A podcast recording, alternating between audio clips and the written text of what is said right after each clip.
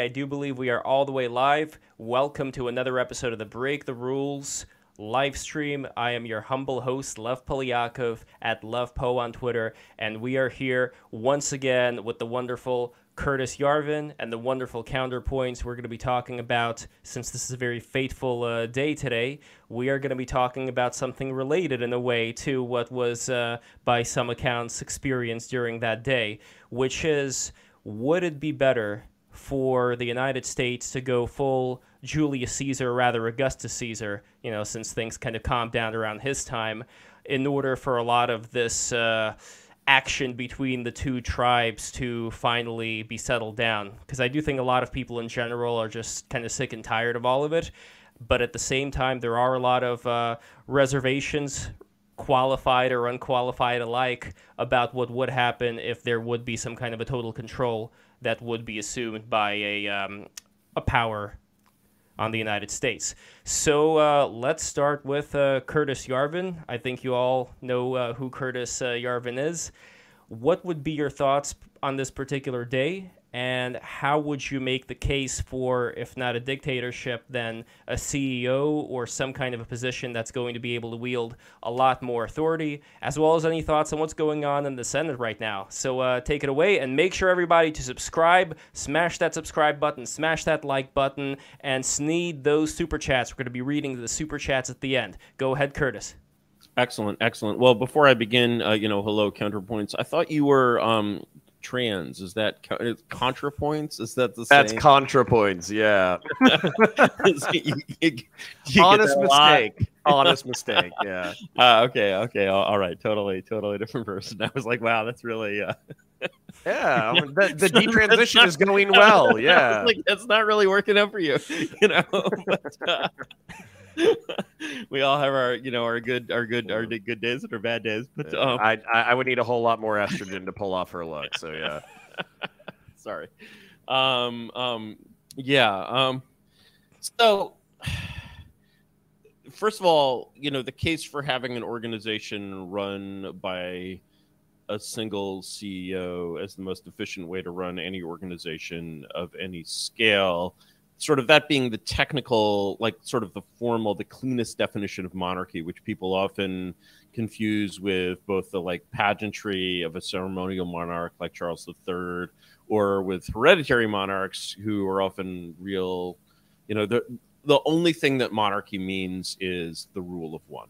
And it basically means that any group enterprise is most effectively managed by a single manager and you know this principle is so uncontroversial in both throughout human history in which far over 90% of, of regimes are monarchies and in the private sector where essentially all efficient operations are once again monarchies. I mean if you drive a car it was made by a monarchy if you you know go to a restaurant the chef is a monarch you watch a movie the director is an auteur you again and again see this principle of having one or at most two or three founders in a box. Like you know uh, you'll see the, the sort of two in a box pattern from like you know y combinator startups to like the consuls of the roman republic. That pattern works well but it's still essentially a monarchy. As soon as you get like three co-founders it's kind of a problem four don't even try it. And and so that sort of principle of effective organizational structure is more or less universal. And you can see you know if you try to imagine for example the department of transportation instead of tesla building electric cars you can see how much more effective that principle is simply as a way of managing things. And so for me when you're talking about any large organizational structure, which a government certainly is, you basically want to default to like the sort of the normal sane thing and then ask, okay, if the normal sane thing is simply a monarchy, then how did we get this sort of strange structure that we inherited from the past? What is this thing we call Washington? It's clearly not a monarchy. What is it? How did it get there? Very basic, simple questions. Counterpoints. Do you have anything uh, you agree or disagree with on that statement before we go further? Yeah, and we can get into the nitty gritty because I want to avoid probably all the arguments you're used to, which are like, well, what you want some guy in a goofy hat to run everything? Like, you know, I'll, I'll try to avoid all that kind of stuff. Um, but at the same time, what what I would say is effective towards what end? Um, so so this is something that I've thought about a lot because if you look at um, you know Germany during the you know uh, Nazi era, if you look at uh, Japan during the imperial uh, era during World War II, these were very effective societies. Uh, like they nationalized industry, they created like a whole bunch of new technologies. I think that um, you know Japan went from samurai warriors in the 1840s and the 1850s to flying some of the best warplanes on the planet in 1940. So you're talking about them basically jumping from the medieval era in 80 years. You can't argue with the efficiency of um, you know the the imperial Japan but then that efficiency was directed towards a nefarious end, which was basically the the regional conquest of their neighbors, their their localized imperialism, the ethnic slaughter of people they viewed as inferior to them, you know, all that kind of stuff. The you know the the, the basically the Japanese version of Lebensraum, where they just wanted to clear out the Koreans and the Chinese so they could impose their will on everybody. And I think that's like the reflexive distaste for consolidated power and um, this is something that our founding fathers in the United States represent or recognize as a part of republicanism, um, which is the fact that um, it's not the most efficient to have a republic, but it is one of the more stable systems. Because rather than having like total power vested in one character who then suppresses all the other powers and then when that person is deposed or dies or passes on power there's a huge vacuum and everybody squabbles and kills the crap out of each other um, instead you have all of these vying power structures that exist under the supreme authority fighting all of the time so I know it's culturally exhausting to be involved in the American zeitgeist because we're in perpetual cultural conflict. But I still think that any cultural respite that you had because of the authority of a single person would be a temporary illusion where all the conflicts would rear their ugly heads as soon as that person died or moved on from the position. Um, and I'll shut up in a second, but the perfect example being uh, Tito out of uh, the former Yugoslavia. So a lot of people view him as like a benevolent dictator. He, you know, he told the Soviet Union in order to go pound sand. Um, he actually instituted market socialism. Uh, he did imprison a bunch of people who spoke out against him and all that kind of stuff. But on the scale of things, compared to Stalin or Hitler or other people, he was actually relatively benevolent. Um, but then what happened when he died? As soon as he died, the former Yugoslavia, because it wasn't used to being having any kind of distributed power structure, it fell apart along ethnic lines, and then they killed the crap out of each other. Um, so that that's kind of the. Uh, I don't argue with your primary thesis. I just wonder if it's the only thing that's important.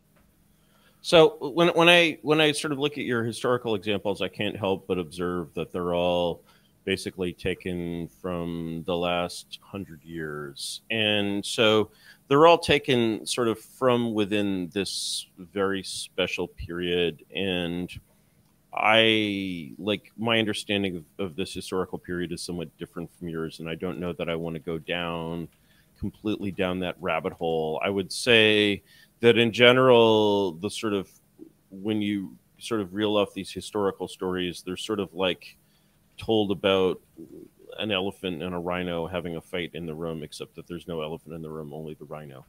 And so, in a sense, your history of the 20th century sort of excludes the structure of which you are part, in a sense, and does not process it as a normal historical actor. For example, when it looks at the conflict between Anglo American power and the Japanese system in the 1930s, it sort of imagines the world as if Japan and China were like in Manchuria were like somehow the only countries in it. You know, in fact, World War II is triggered by a U.S. you know most directly by a U.S. Uh, you know embargo on oil and steel against Japan, a country that has no oil, and so the the it's it's but more to the point when we basically look at that period what we're seeing is we're seeing when we look at sort of these mid-century dictatorships and take them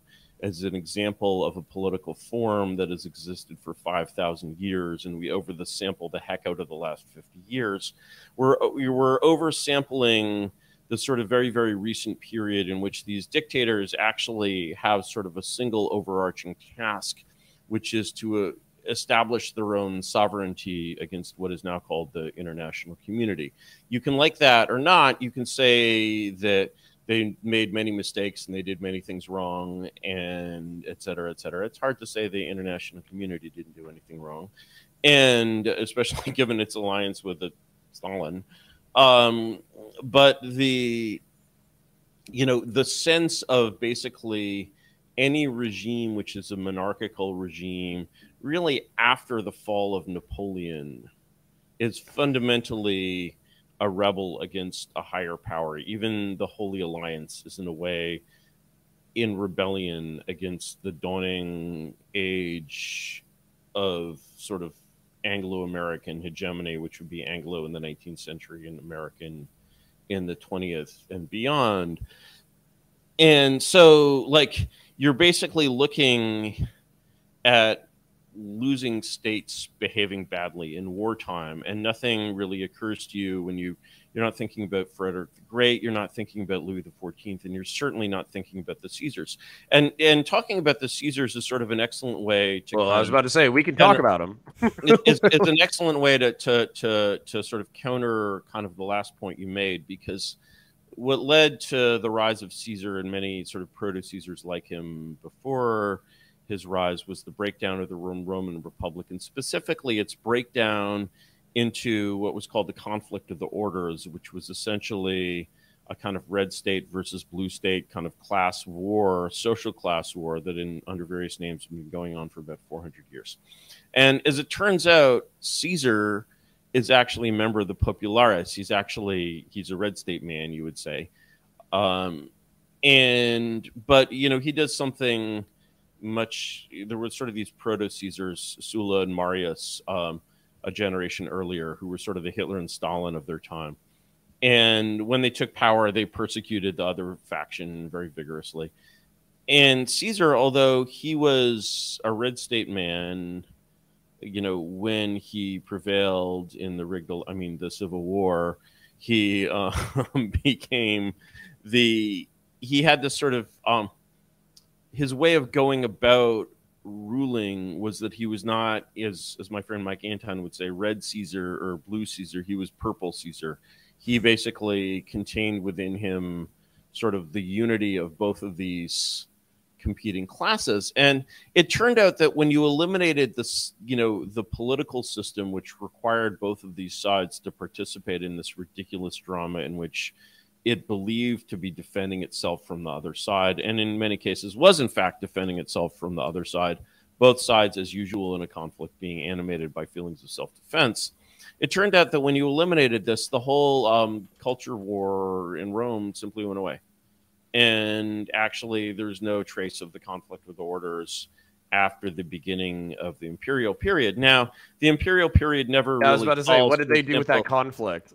for example, they created the Roman Empire, which did rather well for a number of years. When you read like Gibbon, you know, writing in the late 18th century, you're not going to convince me that either of us is more cultured or has a bigger view of history than Gibbon. Gibbon certainly considers the the five the period of the five good emperors from Hadrian to Marcus Aurelius the best government that humanity has ever had. You know, David Hume, you know, agrees, et cetera, et cetera, et cetera.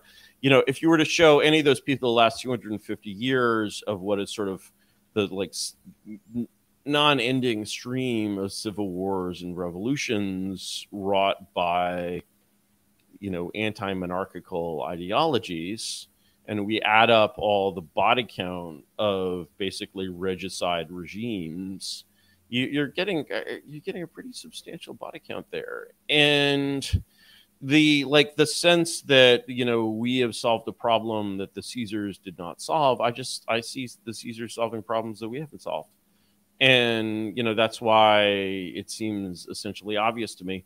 Moreover, one of the things that if you look at just American history, you know we have had a Caesar within the lives of those now living because FDR came very, very close to being the CEO of the American government.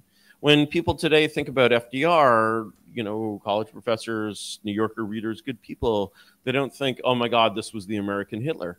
And yet, you know, FDR had 50 times as much control of Washington as Biden does. He could create and destroy agencies, he could set policy. He was, you know, sometimes he had to phone up Congress to get them to rubber stamp something he was pretty much the CEO of Washington, and you know that did not seem to result in any uh, death camps or uh, you know I guess we well did internment try to take over the world. Well, and we did try to take over the world, but the thing is, we succeeded. So so you know nobody blames us for it. Uh, you know, I, I was about to say, I, it seems like there's like historical counterexamples in your examples.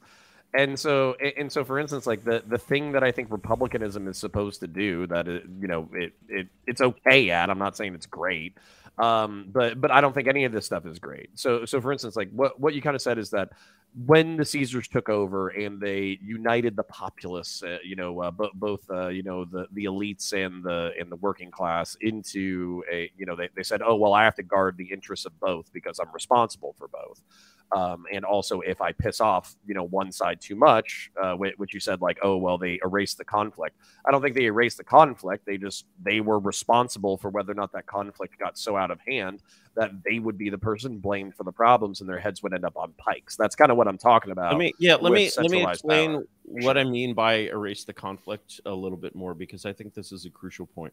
I think that that fundamentally we have a system which represents sort of a club that blue state people could use to bash red state people and vice versa. And you know, when I grew up as a blue state person, I was, you know, acutely terrified of like Christians coming to my elementary school and like forcing us to do like handmaid's tale shit and like not believe in evolution or sex or whatever. And you know, in retrospect, that was a very effective way of keeping me on the on the reservation. And the like the sense that here you have to collectively work to defend yourselves because here is this other party or this other tribe that you know is organizing and could smash you and and vice versa. It- whereas what you're seeing that was essentially and by the way by historical standards i would say we have gone most of the way toward complete apathy which is for example the attitude toward government that is prevalent mostly in china today in china people approve of the regime by like you know 70 to 80 percent margins no reason to think that's not genuine and they Why are is there absolutely no reason to think not think that's genuine? Like, because China is watched- China. China is like- a- and, and by the way, like I want to be respectful. Like I respect Yeah. your intellect, but I also want an opportunity to talk as well. Uh, sure. And and yeah, so like like really what the Caesars induced is an attitude of basically political apathy. I live in California. We have no two-party system here. Political apathy, you know, whoever wants to be governor, that's like whoever who gets to be on TV. I've watched politics die in California over my lifetime. And and yeah, that's Also- sort of Uh, yeah, I, I I got I need an opportunity to rebut some of this stuff. Please. So so so listen. Yeah, so so for instance, uh, j- just to try to walk through it chronologically, I might have to bust out a notepad eventually. Um, so the when when it comes to the Caesars, I think I can agree with you that when you have great monarchs, you can have great times. That's like one of the things that like liberals don't understand uh, if they're if they're very hung up in liberalism and republicanism. If they if they wrap up their ego, they're like, no, every time you have a monarch, everything is gone to shit. No, like Marcus Aurelius like oversaw the empire during one of the, the greatest heights. He, you know, a lot of uh, Caesars and kings sponsored the arts. A lot of them are responsible for great sets of architecture and uh, culture and all that kind of stuff that we look back on and we still like throw tip our hats to the heydays of our cultures to back when uh, kings were in charge because they created these fundamentally awesome works of art and religious achievement. Um, so so no, like I, I don't have this like hyper liberal attachment to uh, you know republicanism or individualism or whatever. As a matter of fact, I would say one of the the shortfalls um, of liberalism, individualism, and republicanism is like it doesn't hold the collective sacred at all. It kind of views it as profane. So then we don't do anything collective that's of note, unless you consider like the the Colosseum, which is football in our modern era. Unless you consider that sacred, um, it doesn't seem like we've achieved a lot. So, uh, you know, I, I, know there's probably some people who do hold it sacred. I don't. Um, so, I was um, not a Raiders fan. Yeah, yeah. So tipping tipping the hat to uh, the the monarchs and the central people who did good stuff. That's fine. Um, but kind of getting back to the efficiency example, what's also true is when you have a bad monarch or a bad ruler or a bad oligarch, then it goes bad really fast. And so that that's kind of like the twist of it um, is basically when you have an incompetent executive, they can do a lot of damage really quickly. Now you're like, okay, you can put that person's heads on spikes, like all that kind of shit, and like maybe on the comparison compared to modern, you know, uh, republics and the anti-regicidal wars, the body count would be less in a you know revolution or civil war. But that's not like the way history, at least as I was taught it, um, went down. There were shitloads of revolutions and kings and uh, people stabbing each other in the back and murdering the fuck out of each other, and people getting like tied up. Uh, you know, their their families literally being tied up. One of them being stabbed in the chest, and the other person being thrown into the river with their dead family member's body attached to them. Like there, there's all sorts of crazy shit like this in the past. So, I, I have seen, seen and this is all no, it's not I Game of Thrones. It's the I, War I know, of the Roses. Yeah, yeah, yeah, yeah, yeah, yeah. Sure, sure. Which sure, Game of sure, Thrones sure. is based off of? Sure, sure, sure. Can I, can I, can I answer that? I mean, I, I, sure. I feel like we're actually, you know, in danger of making this, this, this stream boring through excessive agreement. So. I want to well, highlight. Well, if people don't know like, the War of the Roses, I don't care how. I, I, I agreed. I agreed. They, are. they should I know agreed that. with. I agreed with with with sort of almost everything you said there, and everything you said, uh-huh. sort of historically. Historically, this is you know the problem of I would say when you say you want want a good monarch, I would say that I want what I would call um, an accountable monarch. And what's neat about sort of the like Western corporate form that makes all this good stuff like computers and microphones and stuff is that it's kind of solved that problem because the way a company is run is typically not just a CEO, but a CEO with a board to which he or she is accountable. Now, we also have many corporations such as Meta, I can't really call it that, uh, you know, which actually have disabled that mechanism and have, you know, Mark Zuckerberg as full and complete emperor due to his position of magic shares. I I, I was, I was about to say, in, sorry, real, I got to make a quick joke about that. Um, and then he basically spent a because he was a solo and unaccountable monarch. He spent a billion dollars making a shittier version of Roblox and Minecraft. So yeah, like monarchies can go indeed, pretty bad indeed, pretty you know, fast. well, the thing is that that we have sort of strange like standards for comparing these things because I would say that if you look at say the Fortune 500 CEOs, okay, it's fairly easy to hire a Fortune 500 CEO. There's you know firms that will do it, and you know let's take the worst you know five CEOs of Fortune 500 companies, and we will assign them to be CEO, chief monarch, whatever of the five worst countries in Africa. Mm-hmm. And we'll see how these motherfuckers do. And, you know, my guess is that, you know, each of those African countries would experience a radical improvement in quality of government, probably fairly similar to the improvement brought by Paul Kagame in Rwanda, who, uh, you know, I don't know if Kagame would make a great Fortune 500 CEO, but he seems to have about certainly be in that sort of skill pool. So we basically see that, like, you know, you can basically take this principle of monarchy with an effective monarch, which we agree on, and apply this to the shittiest shithole in the world, whose like you know existence is like makes Game of Thrones look like Bambi, and the the and and yet Kigali, I would walk around Kigali at night in ways I would not walk around Brooklyn at night right? And and it's clean also, which is insane. And the what country is and, this, and, by the way? What Rwanda? And uh, Lord Lord Miles said a similar thing about uh, Afghanistan when he was there. That he found mm-hmm. it way safer than uh, London. Oh, yeah, hold on. Was most, that um? Most... Is that uh? I, I hate to reduce his public profile to this, but is that like Sargon of Akkad's friend? No, does, like, weird travel Miles. shit. Lord Miles is a great, great man. Very young man, very promising. Uh, he, okay. uh, he he was the guy. He was the, the student. He's not really a lord apparently, but uh, he was the. He should be a lord. And a BTR you know, guest as well. uh, was uh, uh, has he been a guest here? He has several times. Yes. Yeah, yeah. I'm. Uh, you know, you can you can put me on with Miles next time. I would love to talk to Lord Miles. Yeah. But, uh, If you, if you guys want Lord Miles and Curtis Yarvin in the same stream, subscribe right now and also join the Patreon, patreon.com slash break the rules. Anyway, go on, Curtis. Yeah. In any case, that, in any watch that. case, in any case, when we compare Afghanistan under civil society to Taliban-led Afghanistan, we see just obvious Hmm. improvements in quality of government governance in sort of many ways in many places.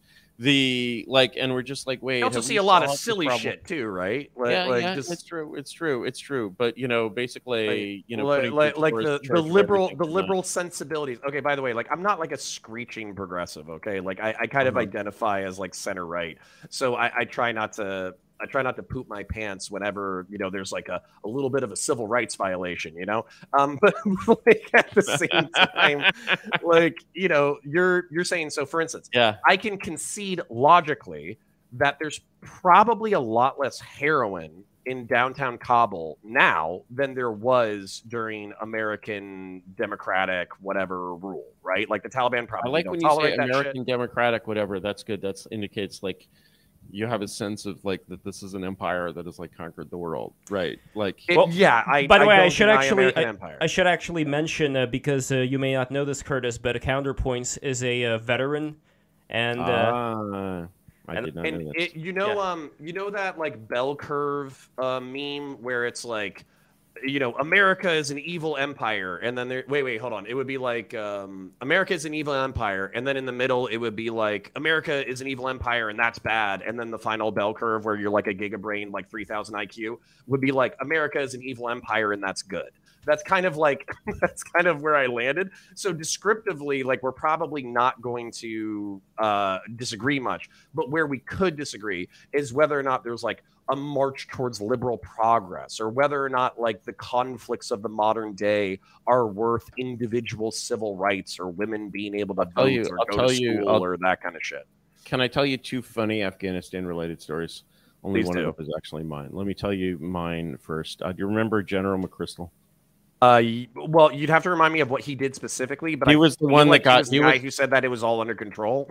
he was the guy who got fired by Rolling Stone, and because he was uh, banging the pretty hot No, uh, that reporter. was Petraeus who was being yeah, whatever, Ah, whatever. Know, okay, was, they're all it the was, same there guy were at point. indiscretions involved. he, you know, he was a special forces guy, and uh, you know, I was definitely, uh, you know, my my political perspectives were still somewhat developing, but uh, you know, of course, having these. Uh, amazing events. Uh, you know I, I i followed them as a as an armchair warrior and i was very interested in this war and why it just wasn't working.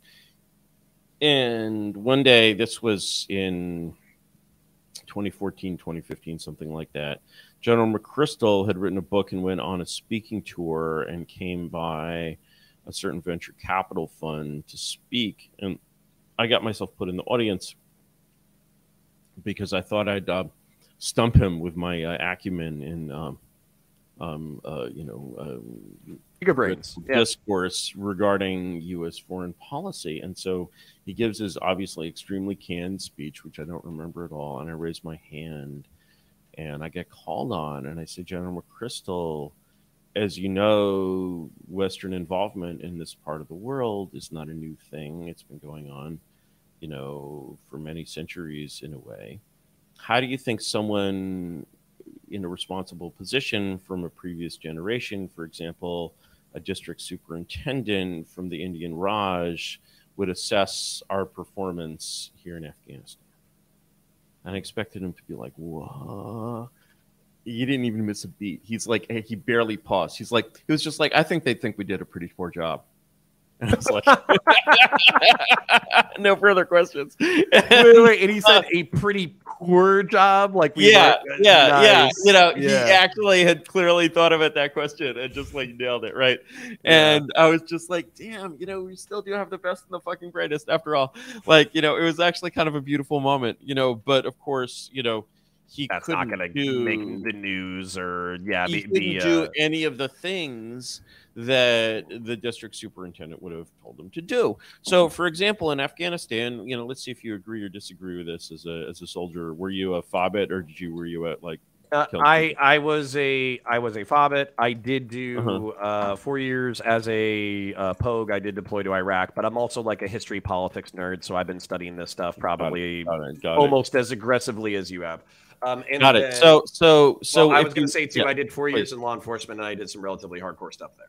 Awesome, awesome, awesome. So, so when you look at uh, essentially how the British Empire in India was run, it was created by this uh, motherfucker named Clive, who discovered this amazing thing, which is that in the 18th century, you could create these amazing military units with Western officers and native troops, and and you know the principle of imperialism. It's from the word imperium, meaning command is that basically the natives are commanded by foreigners.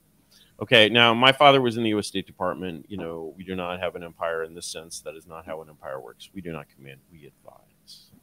We fund. We Totally. and and and and and the fact that we advise is is actually critical because with the advisory role, for example, in a state like like Afghanistan, which you know, uh, you know, even a three year old would say was a puppet state. It is a puppet state, but it's not a puppet state in like the old like Warsaw Pact sense because a puppet state in the Warsaw Pact sense were much better. It took orders. These motherfuckers did not take any orders at all right instead so you had basically this bizarre you know spectacle that any imperialist would have found utterly ridiculous of like Spooky you know theater. your classic stereotype of your like afghan like special forces unit and the special is just the quality of the hashish they smoke and they're all like standing around you know doing shit and they have some poor american who could like probably kill them all with his little finger in 15 minutes and he's just standing around holding his deck and telling them you know i wish you didn't smoke so much hash in the morning. You know whereas whereas you know if they were actually under american command you know the american could have had them horsewhipped. And you know which is exactly what a british commanding officer would have done. And so this is replicated across the whole structure of the puppet state on both military and civilian sides the us embassy is not in any more any more in command of you know afghan economic policy than you know the us military can order afghan troops what to do and so what you have is this thing that's actually this you know this vacuum Worst of both worlds. authority. worst of both worlds vacuum of authority and when the taliban come in at least as a government at least somebody is in charge at least you know thieves can have Which is why it fell in 11 days. Yeah. yeah yeah exactly and you know the the um so yeah i i i like basically i think that if an understanding of that does not reflect on our western understanding of politics i think there's something wrong there here's another can I, story can I give you? Okay, I'll, I'll please. listen to the second story, but I do want to give you a counter. Please give me like a, a, Yeah. mo- okay, yeah. So mo- keep a story in your mind because I am curious. Um, but the modern historical counterexample is Ukraine. Um, so for instance, uh, this is where yeah we're dumping billions of dollars. I'm sure there's plenty of Ukrainian higher ups who are getting boob jobs with that money. Blah blah blah. Um, but Yeah, at the the, same time, i think their wives are getting the boob jobs but yeah, yeah, i could yeah, be wrong I Things meant in things in the Ukraine could have advanced farther than I thought. You know, I'm. I'm picturing like Nazis with the, you know, yeah, with uh, the yeah, right, glo- with boobs globo homo, which Yeah, I say yeah, positively for uh, the gay folk and audience. exactly. Um, so the but no, the um, so so for instance, in Ukraine, um, I know that a billion dollars is a lot of money to us, but if you look at the American, you know, general revenue, a few trillion dollars, this is relatively a small invest, investment in uh, grading the power of a rival state. This is a relatively small investment compared to what we normally invest, Okay, especially yeah. compared to uh, Iraq and Afghanistan. I'm glad. what you, I was I'm glad say- you. I'm glad you. I'm glad you Mhm. put it that way, uh, because that that that tone is increasingly heard in Washington as the um, the. the the pretext that the purpose of the Ukraine war is actually to benefit the Ukrainians uh, has uh, Who cares has- about humanitarianism? What? exactly exactly and so you know humanitarianism always reveals this like unbelievably cold reptilian inside which is basically ready to devastate a country and kill hundreds of thousands of people for the result of being controlled by one gang of track suited thieves instead of another one actually the western thieves were you know coats and ties. You know, the only the only the real Slavs wear the tracksuit. But but the yeah, um, weren't uh, you you know- on, quick meme. Uh, wasn't it kind of sad to see um, everybody upset that uh, Zelensky showed up to like the White House or whatever, like wearing uh, his army fatigues, and I was like, I'm I'm not I'm more upset that he's not in like an Adidas black and white tracksuit. Like, like I'm Dude, more there's upset great there's there's so many commit. great Zelensky was actually um, elected on a peace platform. He was actually elected to implement the Minsk Accords, which he did not do. And uh, there are many great tapes of him, like basically laughing at these Ukrainian nationalists who just want to like, you know, eat Russians alive or something. Uh, you know, he's a he's an excellent like. I really love the idea of electing a comedian. It seems to me to short circuit a lot of things. It's what we did when when we elected Trump the uh, he's Jewish, which is always a plus in my book, and the and he also doesn't speak Ukrainian, which is great. And I think he's learning. Uh, you know, Ukrainian is basically this like peasant language. It's like basically as if you made like Texan like the state language of Texas and came up with Nice. Texan orthography and like Texas Wikipedia, in which which always said y'all. Okay, like, Uh, like you did- keep saying these things like they're bad. I'm not. yeah you know you know did you hear did you hear actually the story about Scots about Scots wikipedia that it turned out that you know half of it was written by this teenager who didn't even know Scots and was just like sort of making it up the way you'd read like Ebonics and you know imagine like Ebonics wikipedia right eb.wikipedia.org uh you know you can probably bbc Again, you you keep too. saying cool things like they're But- but- bad. but- Like, but- but- but yeah, I mean, you know, I too, I too have been impressed by the cool like kinetic war videos coming out of out of the Ukraine. Honestly, though, I think the Syrian war ones were often better. Like just in terms of like war porn. Yeah, why, why do you call it the Ukraine, by the way, and not Ukraine? Um, uh, I call it the Ukraine because I spent the first 30 years of my life calling it the Ukraine, and I see um, no reason to uh, change the way I spell. I also say Bom- Bombay instead of Mumbai, uh, like everyone else in Uh. Bombay, and and and the, and and I refuse to change the way I say a place in the world because it suits the diplomatic goals of the Washington Post. Did you ever did you have you ever heard of a country called Serbia? I found out an Yeah. interesting fact about Serbia which I had no idea of, which is that before World War One, in Western publications, and you can see this if you look at ngrams.google.com, uh, the name Serbia is not used; it is spelled Servia. And when plucky little Serbia became our ally in the Great War, it was felt that Servia was too servile, and the name had to be Oh. changed. Hmm. So, you know, I tend to regard, you know, this kind of shit with sort of great, great, great uh, suspicion. And I tend to regard anyone who's basically like, well, in order to do this good thing, we're going to, you know, kill 250,000 people and like devastate it's a large ve- part it's of Central Europe. very You reptilian. know, okay, it, the- it's the- right. Yeah, I- so, so I the thing make- is, I th- yeah. let's leave the reptilian stuff to the reptiles. I mean, I sort of, you know, we got here, we were talking about this reptilian foreign policy of these like Uh-huh. dictators or whatever, and then we're just like, wait, you know, Well- there's apparently there's some reptiles, you know, you so know, so at, English at the well. chance at, at the chance of uh, forwarding the reptile agenda okay my um the, the scales have been lifted from my eyes as far as the the skepticism of the american empire okay so i i, I get it it's a 65 trillion dollar commercial empire we use the guise of humanitarianism in order to kill people but like Mhm. No, it's the- much, it's much worse than you say, sir. It's like well, really probably, bad. but the but well, and we, we could get into the much worse. Maybe you could convince me that it's an irredeemable construct. Um, but the the point is that there's some things here that I think um, do require some level of like reverence and respect. So, for instance, if we were at the peak of the Roman Empire, uh, immediately after I don't know the Caesars had taken control or shortly before, but after they had taken Egypt and they had grain and they were taking over the northern territories and all that kind of stuff, you can point out and say the republic has fallen. We're you know we're under a bunch of dictators. The dictators are, are kleptomaniac nepotistic bastards who start civil wars every 30 years. Um, the only way they're able to keep the peace is by launching war, wars against the germans blah blah blah.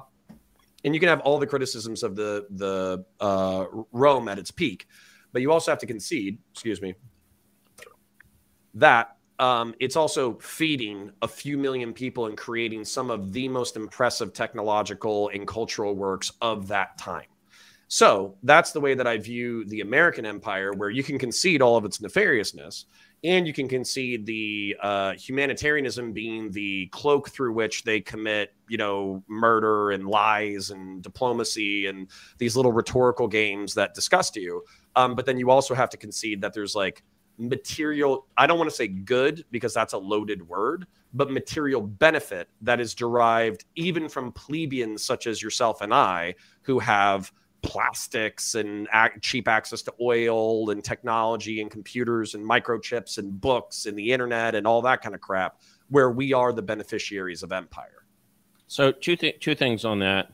One is that i think when people who it's so hard to go like even as someone who's been red pill you know for 15 years like i'm still picking sort of bits of like Noam Chomsky uh, out of out of out of my my my tibia, you know, and and it's like when you see someone who sort of has a lot, like even your conception of American empire, I think owes a lot to that school of thought, and I have a slightly different. Essentially, when you look at America's power and you say empire, you're talking about the small amount of what you might call hard power that exists in this world. And soft power is a much more important part of that. And it's essentially a revolutionary power. And it's a power both to create revolution and to preserve and protect revolution. In Latin America, for instance, that power really starts with the Monroe Doctrine. And the Monroe Doctrine is, in fact, as many people know, a piece of British foreign policy where Britain was like, I'm going to prevent the monarchies of the old world from getting their revolted colonies back. So when you basically see the revolts of these colonies, and that's sort of straight through the Napoleonic Wars and the end of Spanish and Portuguese rule in Latin America, straight through to the decolonialization of Af- Africa up in the 60s. When you don't see those as consequences of Anglo American foreign policy, you're sort of once again missing the elephant in the room. You're like, why did all of these European empires decay? Why did Africa fall into like chaos and ruin? it must have been like you know what Harold Macmillan called the wind of change. It must have been just something that happened. It wasn't something that happened. It was U.S. foreign policy. It was U.S. diplomacy. And so, you know, if you look, for example, can, let, can you explain how we get, affected me, Africa? Oh, sure. We affected Africa by putting our feet on the necks of um, of Belgium, for example, to be like, okay, we're going to punish you diplomatically and economically. So the case that I know best is really Suez. So in the Suez crisis of 1956, one thing most mm. people don't know, which still kind of blows my mind, is that the alignment in Suez was very interesting. It was the US and the USSR were on the same side Britain, Israel, and France were on the other side. And these were the last sort of generation of kind of colonialist imperialist leaders in Britain and France. The US and the USSR simply would not let it happen, it would not let Britain basically restore order in its former college, colony of Egypt. And one of the things that happened, you know how US and Soviet vessels used to sort of play tag at sea and engage in like dangerous maneuvers? The Sixth Fleet actually did this with the Royal Navy as it was on its way to Suez in 56. and moreover, Eisenhower called up Anthony Eden, cursed at him, used or at least used quote barnyard language, and basically was like, "You want to eat, you want oil, you want your debts paid, like you know, basically fuck off Nasser." And then Nasser decided he'd rather go with the Soviets anyway, and and and so like you know, wow. sort of the like iceberg under the basically the wave of like decolonialization is very much U.S. foreign policy. And you know, speaking as I, I mean, I sort of grew up in U.S. foreign policy because my dad was a State Department guy. This isn't a conspiracy theory. This is just the normal way shit gets done. And so, like the you know the set of imagine now sort of Brazil.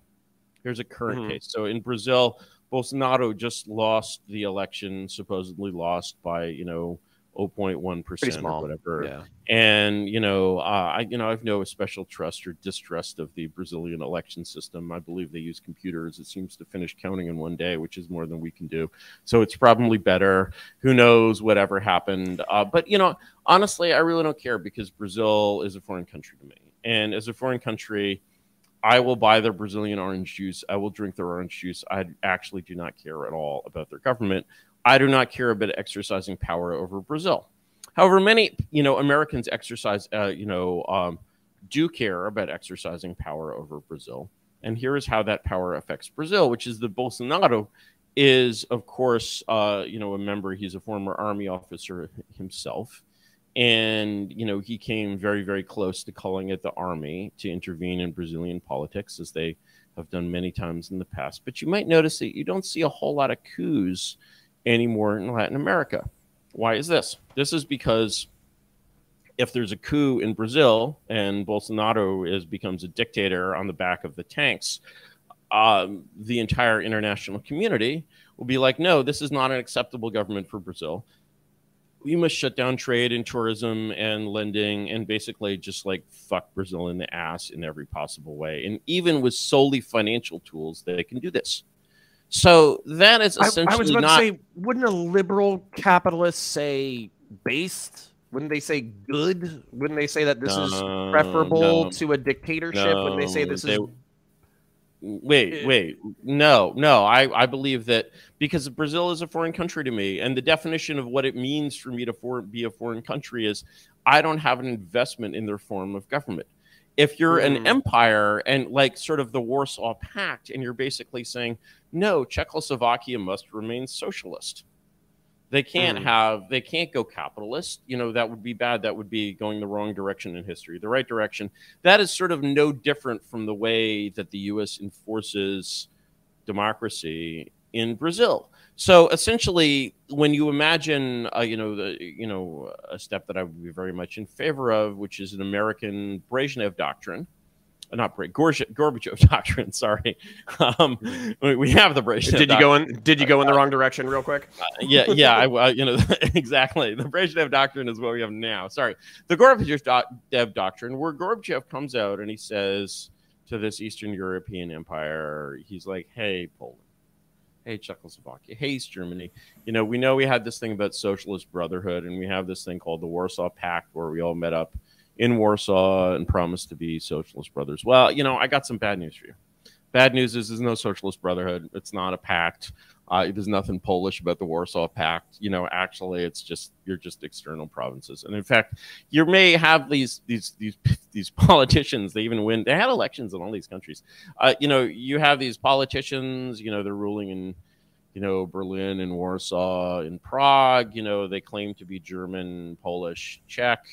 They are. That's the language they grew up speaking. But I got to tell you, they work for us. They've always, worked uh, for us. Curtis, I uh, I got to step in here for a bit. So, what you guys were talking about right now in relation to the Warsaw Pact and the globo homo influence, if you will, that the United uh-huh. States has inflicted upon or, the rest of the or world. Or the regional anti homo sure. Russian colonial. Sure, influence. absolutely. No, but specifically, right. if we just stick to that particular thing, I am of two minds here. Number one, I think it's very dumb for the United States to waste energy on either helping something like United Fruit back in the day or on maintaining this kind of global homo thing uh, around the world. But at the same time, I would be very foolish if I were to say that there would not be a gap of power if the United States was to pack its bags and say, you know what, you guys could do whatever you want. Like, we're not going to mind that much if uh, Russia starts taking over chunks of the uh, Eastern European world. And... We're just going to stick to our own guns over here because there's not going to be an end to it. And it's a question of when exactly do we start fighting? Do we fight when Russia's weak, or do we fight when Russia, like Kirby, has sucked so many of these countries up into itself that it's become way stronger than it is right now? and maybe China's going to start looking slightly differently at Russia than it's looking at it right now and think, hmm, maybe this place has got potential. So that's the thing that I want to avoid. Just to back into ba- back this perspective, perhaps with the uh, the the globo homo again said relatively positively uh, for the homos in chat.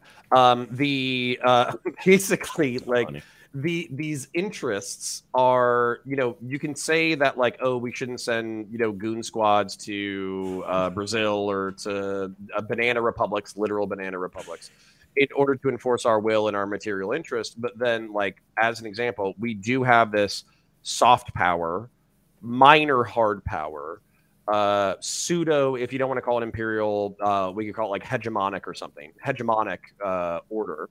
And as a result, there would be a lot of material uh, material benefits that could potentially backslide that a lot of the people who are in charge of the world just they're not going to let happen because it's not in their interest to allow it to happen.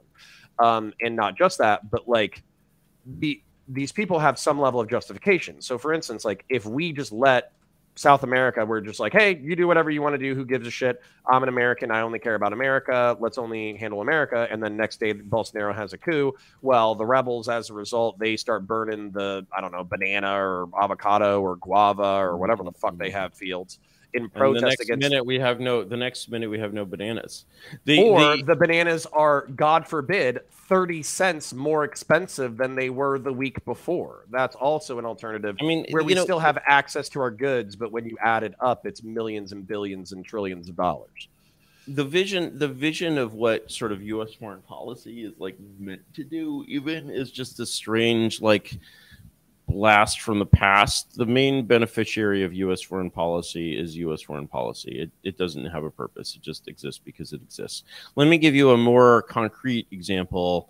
You know um, Brazil is a country that most Americans know a little less than Mexico. So let's apply this strategy to Mexico. We're going to say to Mexico, hey, um, you know how we've been um, sponsoring revolutions in your country ever since we kicked out Maximilian and we fell in love with Pancho Villa and yada, yada, yada. We're going to quit with that. And actually, you know what? You could actually go all the way back and be part of Spain again. You could resume your preferred name of Nueva España, or alternatively, in the 30s, most people don't know this, uh, but due to the popularity of uh, Hitler, Mexican Nazis were a huge thing. There was a big Mexican Nazi thing. They also had a, like a Christian revolt where they could kind of go in this other direction of like a Handmaid's Tale, Mexico. That would be kind of cool. Uh, you know, and you're just like, hey, Mexico, like, you know, we love you. We'll always love you. We'll always be your friends. We love your food. You love our tourists. Like, you know, whatever you want to do, do it you say this to Mexico. And you mean it. And you have it demonstrated that you mean it. And you know what effect does that have on whom? Well i can tell you the effect that it has on whoever's the guy with the biggest balls in the mexican army. He's basically like you know i could let's very do easily do you know what mussolini did to the mafia? Hmm. Yeah you know and and you don't know but you can guess and your guess would be right you know and and so Killed the shit out of them have- and said, "Stay in line, or else I'm gonna fuck you up." yeah he they you know the americans had to resurrect them uh, to maintain order when they occupied italy you know and they were dead and and and so you know the idea of basically doing to mexico what for example paul kagame did to rwanda where you're just like no there's no like alternative to like complete civil order i mean there's a, there's another let me tell the story that i was i was going to tell earlier this is not my story i actually read it in the paper although it's unbelievable that someone would print something like this. Uh, supposedly, there was an American diplomat in one of the Gulf states, and one day, one of these, you know, rich ass Emiratis comes to him and is like, "Hey, you know, um, you know, I thought I could help out because I know how you can win the war in Afghanistan." And the American was like, "What?" You know, and the Emirati's like, "Oh, it's simple. I'll explain." And he's like, you see, uh, you know, I have hawks. I, ha- I have these hawks, and uh, we used to actually go to Afghanistan to hunt the bustard, you know, with with hawks, big big Saudi prince thing.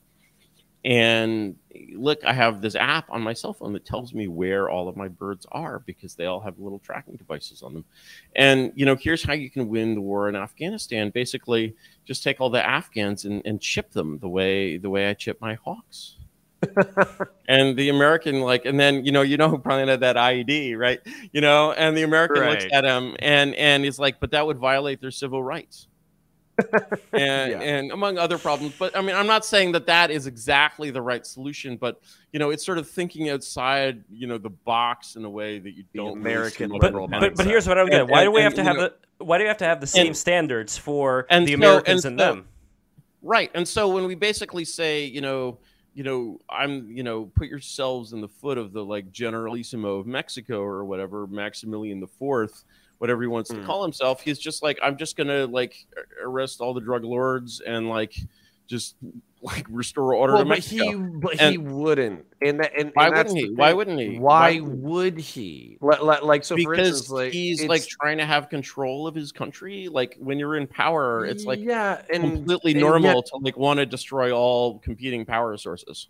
Sure, Like- but why wouldn't you co-opt that power considering it could give you unlimited pussy and money? right? because like, you like already have that's unlimited. You're you're no no no no. You're El Presidente Maximo for lifeo. Like you have all the pussy, you have all the money. Like that's not that's not a big deal. okay. Like, hold on, But a there big is- deal. but let there is- me, Right. let me articulate. Okay. You you've done you've done a great job articulating why uh, authoritarians want authority and why good kings can be good kings and all that kind of stuff. Um, at, at the at the chance of being cringe and sympathizing with liberals and Republicans and the Western global hegemonic order, uh, let me tell you what their moral objections would be. Is Moral that objections. through through the lens of individualism. I'm not saying this is what they actually care about. I'm saying this is the rhetoric they would use to uh, get normal people to care. They would say that individuals want to exercise some degree of autonomy. They they want to be able to express themselves. They want to be able to be who they are. They they want to uh, if they're gay, they want to be gay. If they're trans, they want to be trans. If they're uh, communist, they want to be communist. If they're whatever, they want to be whatever. Are you right? sure you call that autonomy? That sounds more like conformity to me. Uh, in in our society, it might be, but that's just because of how po- like culturally dominant it is. Anyways, well, um, most people the conform with some tradition, right? Like they well, they don't want but if if I may, uh, if you'll I'm indulge me for I'm another just minute. I'm, I'll stop. No, it's fine. The uh, so basically, uh, what the the sympathy from the the liberal heartstrings would be is well, if I was born in a backwards, uncivilized, uh, anti-Western society like Afghanistan, and I was gay, and at the at the chance of finding the love of my life, I had to risk my life. Um, and basically run the risk of being, you know, executed with an AK-47 in a stadium uh, for shits and giggles. Then that would be horrific. It seems to me that there's a very simple yes. So so so people aren't necessarily. It's a it's a good question. It's a serious question. People, I do believe that there should be genuinely lots of kinds of society on this earth. I believe that you know people in Lancaster, Pennsylvania, should be free to be Amish, and you know people in the middle of nowhere Iran should be free to you know have their women wear veils. I also believe that people are often born into these traditional societies and don't really fit in them very well. And to me, How do you solve that, suggests- problem? That suggests a very simple relationship between Bugfoot's Nowhere, Afghanistan, and Santa Monica, whereas Bugfoot Nuts Nowhere, Afghanistan, when these supple youths come of age, can basically say, "Hey, you know, we don't need you here. We gave up." Did the Taliban give up that the the pedo thing? Or what was it called? bacha bazi. Bakabazi, right? You know, I, I, uh, I have no idea. Like, so for Right, instance, right. like that, there was American counter propaganda about uh, basically like rural Afghans banging tiny T boys and it being a part of the corruption of the Afghan National Army. I have no idea if that. Also, uh, just real quick, the um, the person who escaped. Uh, like literally just left an American base and walked and got captured by the the Taliban immediately. Uh, it was rumored that he was abused because his beard was shaved. Ooh, that's a that's an ugly story. Um, um, yeah. So basically, you know, look, Afghanistan has gay use. It doesn't want any gay use. It has no interest in gay use. You know, out in Santa Monica, they have a very large interest in gay youths. It seems like basically put them on a plane, problem solved. Nobody gets tortured. You know, and you know, occasionally there's people in Santa Monica that would like to live a more traditional, a simpler way a different kind of lifestyle. Maybe there's some women who would like to be trad wives. You know, I'm sure there's a sheikh, you know, ready for that. I mean, you know, that kind of it should be possible to cross cultural lines without saying we have to destroy all the indigenous cultures and all the indigenous political systems of the earth and you sort of see behind the sort of urge to revolutionize there's this sort of urge to conquer that's really like it's like a, a sort of vicarious urge to conquer because it doesn't assume the responsibility to administer and so we do this thing of conquering iraq and afghanistan without administering them and then we're like why did this not work and the, the British Empire and, would be the other example, right? Like with the burning of the widows uh, being stopped by the British. Uh, yeah, yeah, I mean, and also that's, like in in West Africa, like uh, the the twins being put into like clay jars and left out to die in the jungle and like all that kind of shit. Well, yeah, like, so yeah. I mean, like, we've I'm all not, seen this Woman well, King movie, but well, they had some fucked up shit going on there. Well, and, and uh, so so for instance, so that's where for me, like I, you know, there, there's some level of imperialism where like I come from the savages, right? Like like I'm I'm Celt by ethnicity. Mm. I I'm happy, relatively speaking um, that the the Romans took an interest in uh, kicking my ancestors' fucking ass. So my current day society is not worshiping trees and fucking sacrificing children on stone altars. So, so for instance, while there's all these like uh, you know negative associations with imperialism and colonialism, and you know just let everybody do what they want to do, and we can just have this like free flow of people and blah blah blah, and people can go where they want to be and all that kind of stuff. I don't think that's how it would actually work. Um, well, you know, I, I, it would work know, would be kind of the way that we look at history. Well, you know, I, I, you know, which to that I say, porque no, no, no los dos? You know, does the name, uh, does the name William Walker, does the name William Walker mean anything to you? He was the president of. Is that of the? Yeah, was that the guy who moved Afghanistan and fought us? No, yeah. no, no, no, no. Oh, that's that's um that's the, the John, Walker. Walker and, you know, Some, William Walker yeah. was in the mid 19th century he was uh, he was a child genius. He graduated from Johns Hopkins at the age of 14 or some fucking shit. And then he decided he wanted to take over the nation of Honduras, which was amazing because you know he's a white motherfucker, you know, and and and he mm. does this. You know, it's this is the age of what's called filibustering. And so you know to recognize that Honduras is an independent country is also to say to motherfuckers like you, you know, hey, you know, you want to go take a stab at like turning it into like you know your own private kingdom like that's also none of our business it's not like a private thing for hondurans you know if you can go down there and like fight in the honduran jungle and become king of honduras man that's fucking awesome go you know like that's off to you. Like go for it you know? And so you know that's that's why i say uh porque no los dos you know no that's no listen listen listen I'm happy to go down meme territory with you. As a matter of fact, I'm happy to go down like great men of history who had I admire territory. For instance, uh, who the fuck was it? It, it? It's one of those things that um it drives me crazy. Uh, Simon Bolivar, right? Simon mm-hmm. Bolivar, he basically looks at the caste system of South and Central America. He says, fuck this. Like, even though I'm a person of privilege and wealth, um, I'm going to create an army of like mixed uh, income, mixed race, mixed whatever to institute a, you know, a more Western, modern, egalitarian, Republican well, society. I'm sure you've got to understand that Bolivar is as much a product of British foreign policy as Zelensky is a product of U.S. foreign policy.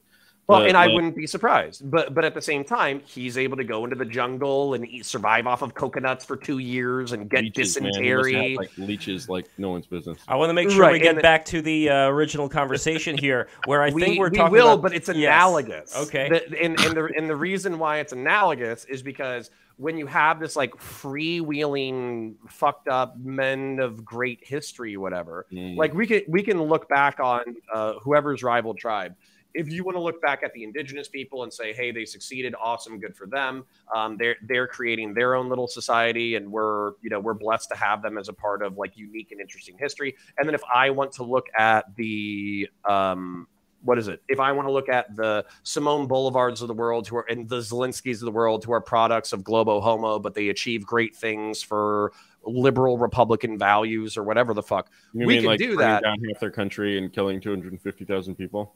Sure. Um, no, it's fine.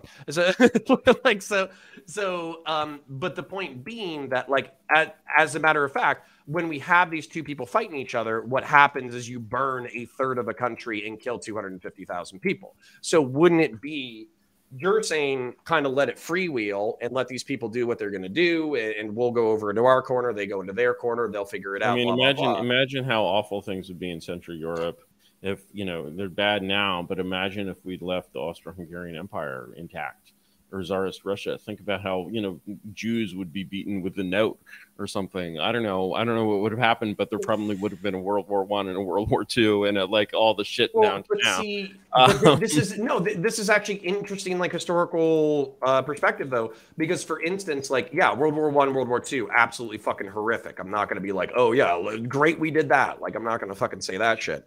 But at the same time, this would have all been unresolved conflict that would have come to the fore, in my mind, eventually, anyways, because nationalism. Um, which like I'm I'm a quote unquote like civic nationalist, paperwork nationalist. Um, I think that you can uh, believe in certain principles and then cohere a, a society, relatively speaking, and then create like uh, uh, something worth defending and dying for and living for and uh, all that kind of crap. So I mean, you know, when I look at when I look at Central Europe, I just you know, in the whole like linguistic nationalism, national sovereignty, Woodrow Wilson, you know, stuff. I first of all, it looks like they burned the place down just for fun. Secondly, I think it's even worse than that because actually, sort of the place is being burned down for these kind of bureaucratic objectives of originally British foreign policy, which don't fucking matter at all to like anyone in London, like who's in charge in like Bucharest. And but it mattered a lot to these bureaucrats who were like, "Oh, we'll have a nice little war and that will settle everything." I, you know, I don't resolve you know, sort of this idea that peace means leaving conflict unresolved. Uh, you know, I, Mm. uh, I really. well, that, that that's you know, what I'm saying you is apply, the- if you apply that approach to like your marriage, you're going to be like putting a lot of holes in drywall. You know, I mean, like, well th- no but th- but this is actually this is interesting because the way that you want a sovereign to control a nation by not allowing the power vacuums and factionalism to tear each other apart is the mm-hmm. same way that I view American hegemony as largely preventing tribal factions from ripping each other apart. So you're making the argument on a national level and then saying each nation should def- you know decide how they're going to live and die and all that kind of stuff and we shouldn't obliterate the cultures of the world, which I'm kind of sympathetic to. But then what I'm also saying is that we should extrapolate the hegemony to something larger than ourselves, which is like a liberal republican commercial hegemony, but then that prevents the things that you're worried about on a national level. So it's actually kind it of causes- funny. And yeah, it- Mhm. of, of course, and it causes Mhm. basically. I just think that first of all, you have a pretty fucked up, you know, system of government, and I think that having only one real government in the world is like a re- recipe for like civilizational, like, and maybe even like species disaster.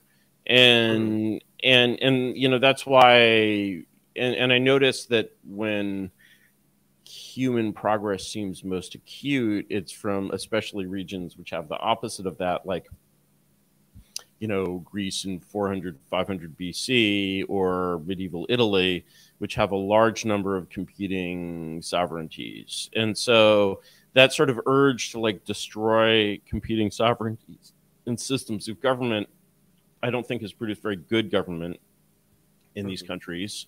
I don't see it as having a positive effect on, I think, the governance of, you know, Mexico, or to give it its proper name, Nueva España, has not improved over the last 200 years versus the 200 years before then.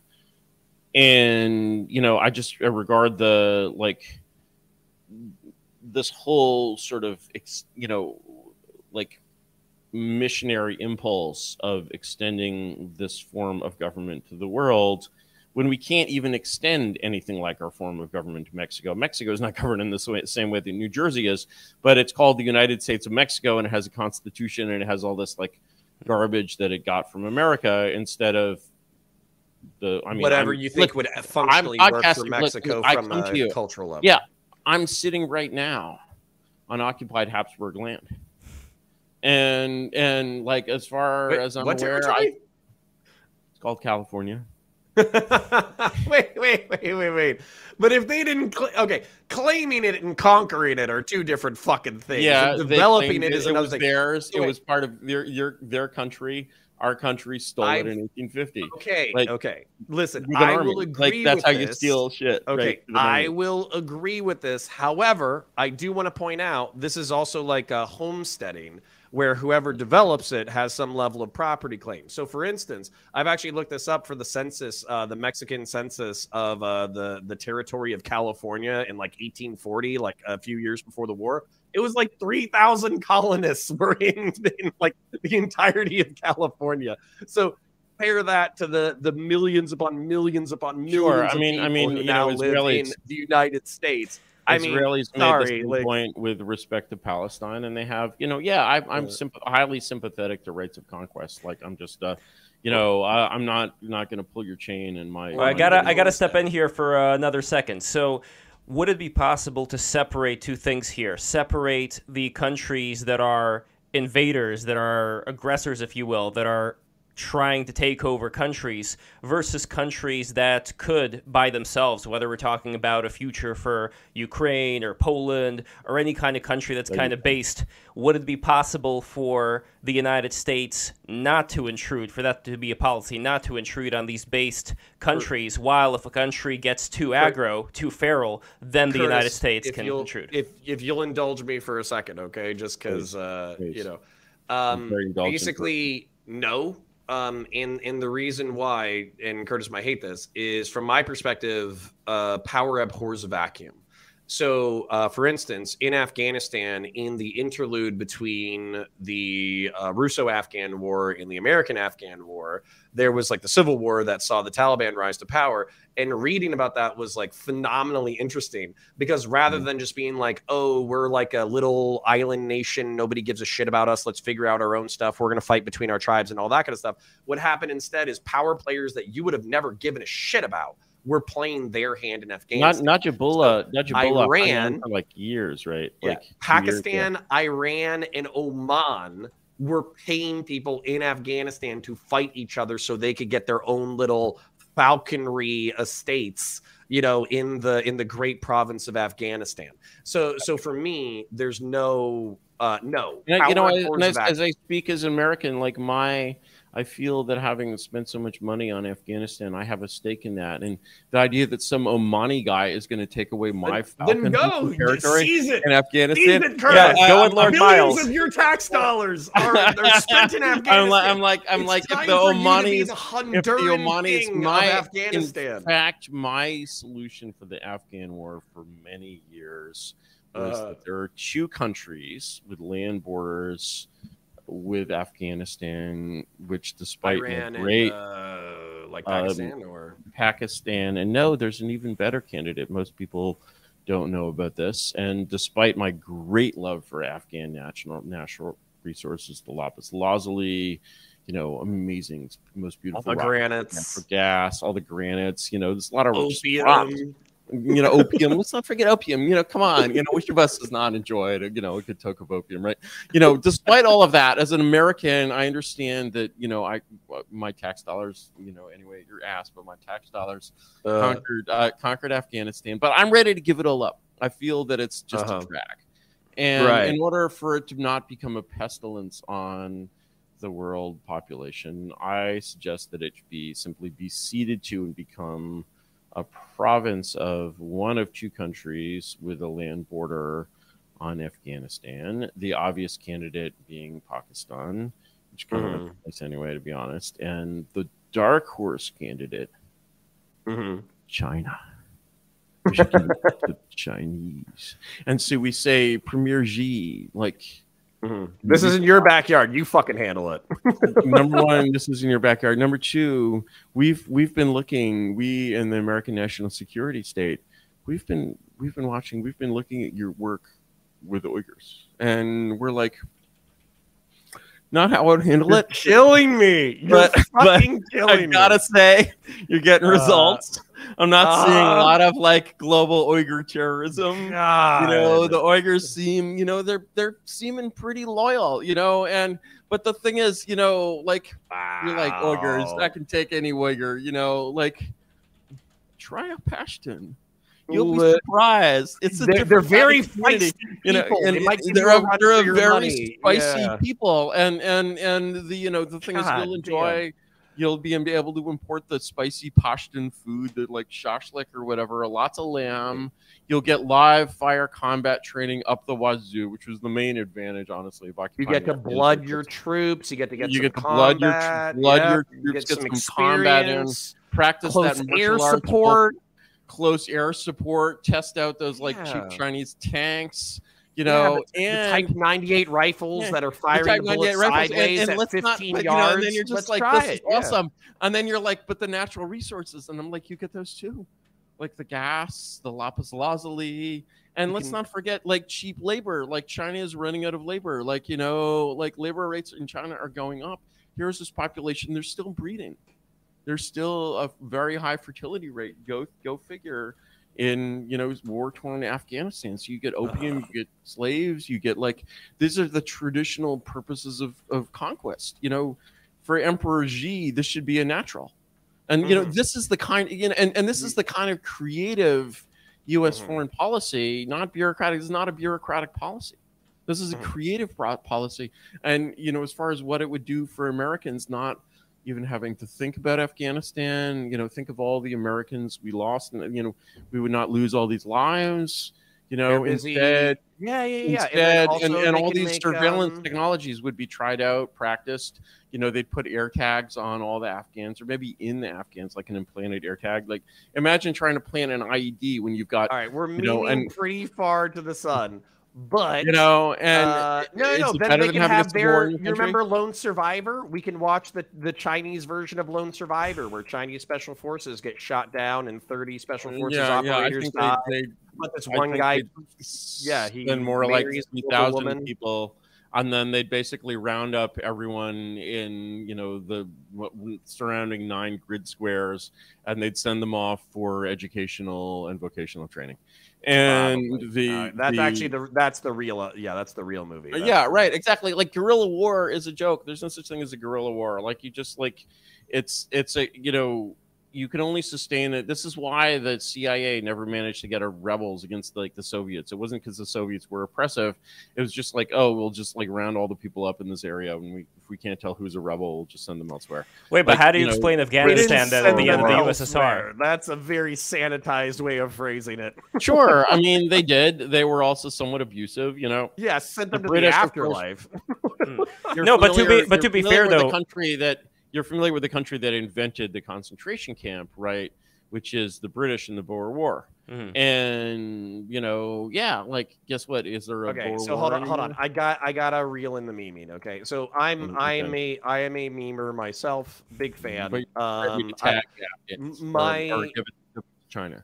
Yeah, my uh my big meme is screw the narcos. Like, why why are we playing this game where we're just letting them control Central and South America? Why don't we just go ahead and annex everything down to the Panama Canal, and then we realize uh, Simon Bolivar's idea of Grand uh, Colombia, and you basically divide up, you know, the northern half of South America in Grand Colombia, and the southern half with some Brazilian, Argentine, Chilean alliance. And you And divide then- it into plots, and then you sell the plots as NFTs.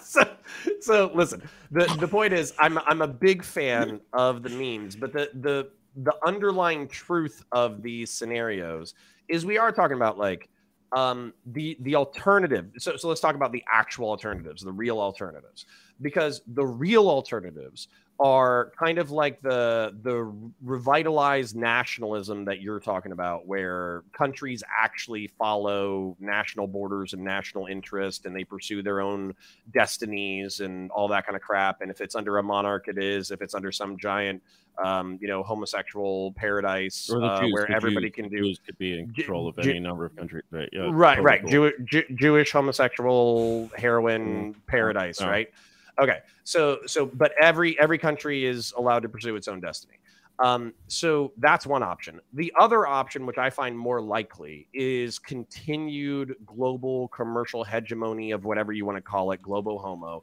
And the question is whether or not we can reel that in for actual human good. That's another option.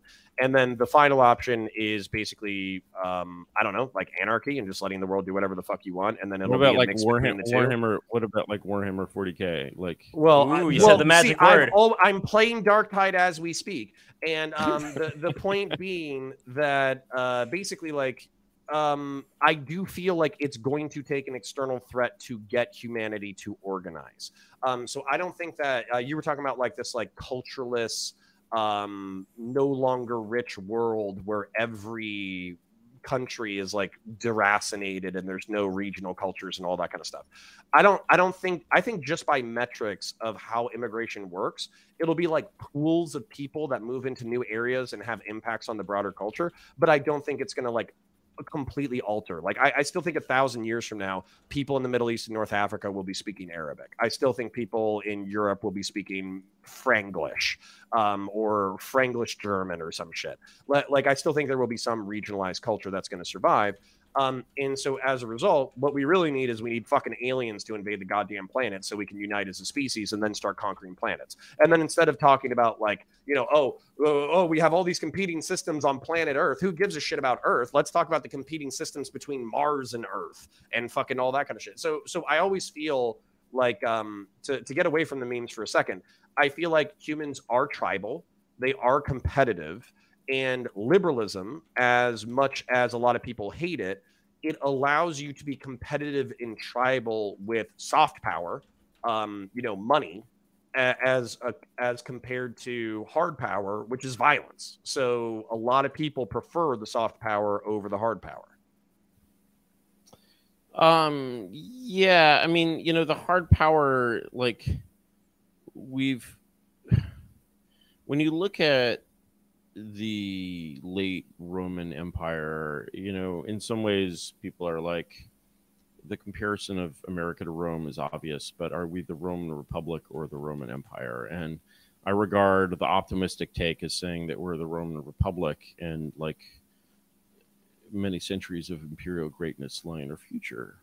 We could okay, also no, be the Roman Empire, and like a, the downfall of civilization could be upon us. And when you look at the Roman Empire, a lot of people like, you know, especially like, frankly, mm, right wingers, people who believe in like state secession, Texas will rise again, or whatever, I think are missing the lesson of the Roman Empire, which is a very grim lesson, which is that people would assume that the Roman Empire, the Roman Empire was basically made up of hundreds of what had once been city states.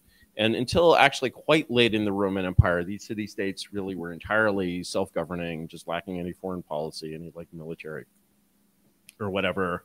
Uh, and then, you know, as economic conditions deteriorated, you started to get weird, like economic shit coming down from the center, price fixing, and so on. But you would expect that as the center disappeared, these cities would restore their sovereignty, and they did not. They never did. Mm-hmm. Athens did not rise again. What had happened was that people basically had become completely deracinated. They had been globalized, they'd been Romanized, and they'd been completely civilianized. And so they no longer had the sense of what um, Ibn Khaldun called asabiya, the sense of sort of being part of, you know, the sort of sports fan, even sense of being part of a group and like sacrificing for the group. And they certainly had, you know, the military, um, you know, skills of like a little girl. And so, you know, one of the things that happened, for example, in Brazil, in uh, Brazil, in England, was that when sort of the last legion occupying Egypt had to leave for like tax reasons or other shit, they're like, well, you know, I know you're having this problem with these Saxons, these barbarians, uh, you know, who are coming illegally across the border, and like, you know, somebody's doing raping, you know, and and the like the Romans are like, but like, don't worry because like you would number these Saxons. There's a lot more of you than of them. And what you need to do is very simple. Like you need to take up the old Roman tradition of the civilian soldier and get some practice in with the short sword. Kind of work out a little bit, like take a stick and go. Shum, shum, shum, you'll be up, you know. And and that was that seemed like a good idea at the time. And the next, we don't really hear that much from Britain after that. The next thing we hear is this thing, De Excidio Britanniae by the Malgildus. And, you know, it talks about like dogs licking blood, you know, off the streets or whatever. Clearly an exaggeration. We don't know when it went on. It was probably a very peaceful act of um, you know diversity.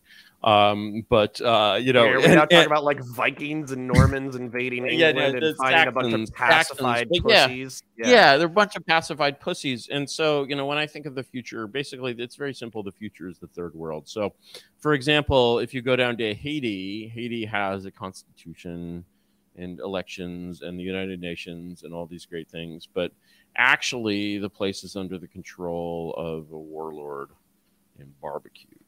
And if you want to get some pictures of barbecue, probably the pictures will look like what you think they're going to look like, right? And so you know uh, when, when I- people with tires on their necks getting set on fire. I'm that was more South Africa, but yeah, you know, and and and and so Winnie Mandela, you know, and the um, and so when I think of sort of kind of this sort of chaotic future that we're descending in, it's an order, it's a society, and you see it very keenly here in the Bay Area, where you go into the Walgreens and it's like you know everything is like locked up, uh, you know, behind like bars, even in the store, because basically actually anyone can just walk into any store and this with a bag and just start throwing stuff into it. No one will resist you physically. If there's a cop around, they might arrest you let you go.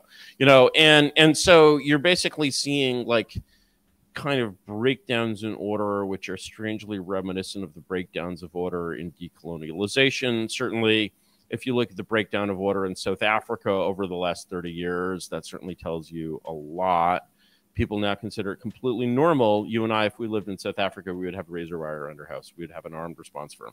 This would be considered completely normal, and you wouldn't even think about it.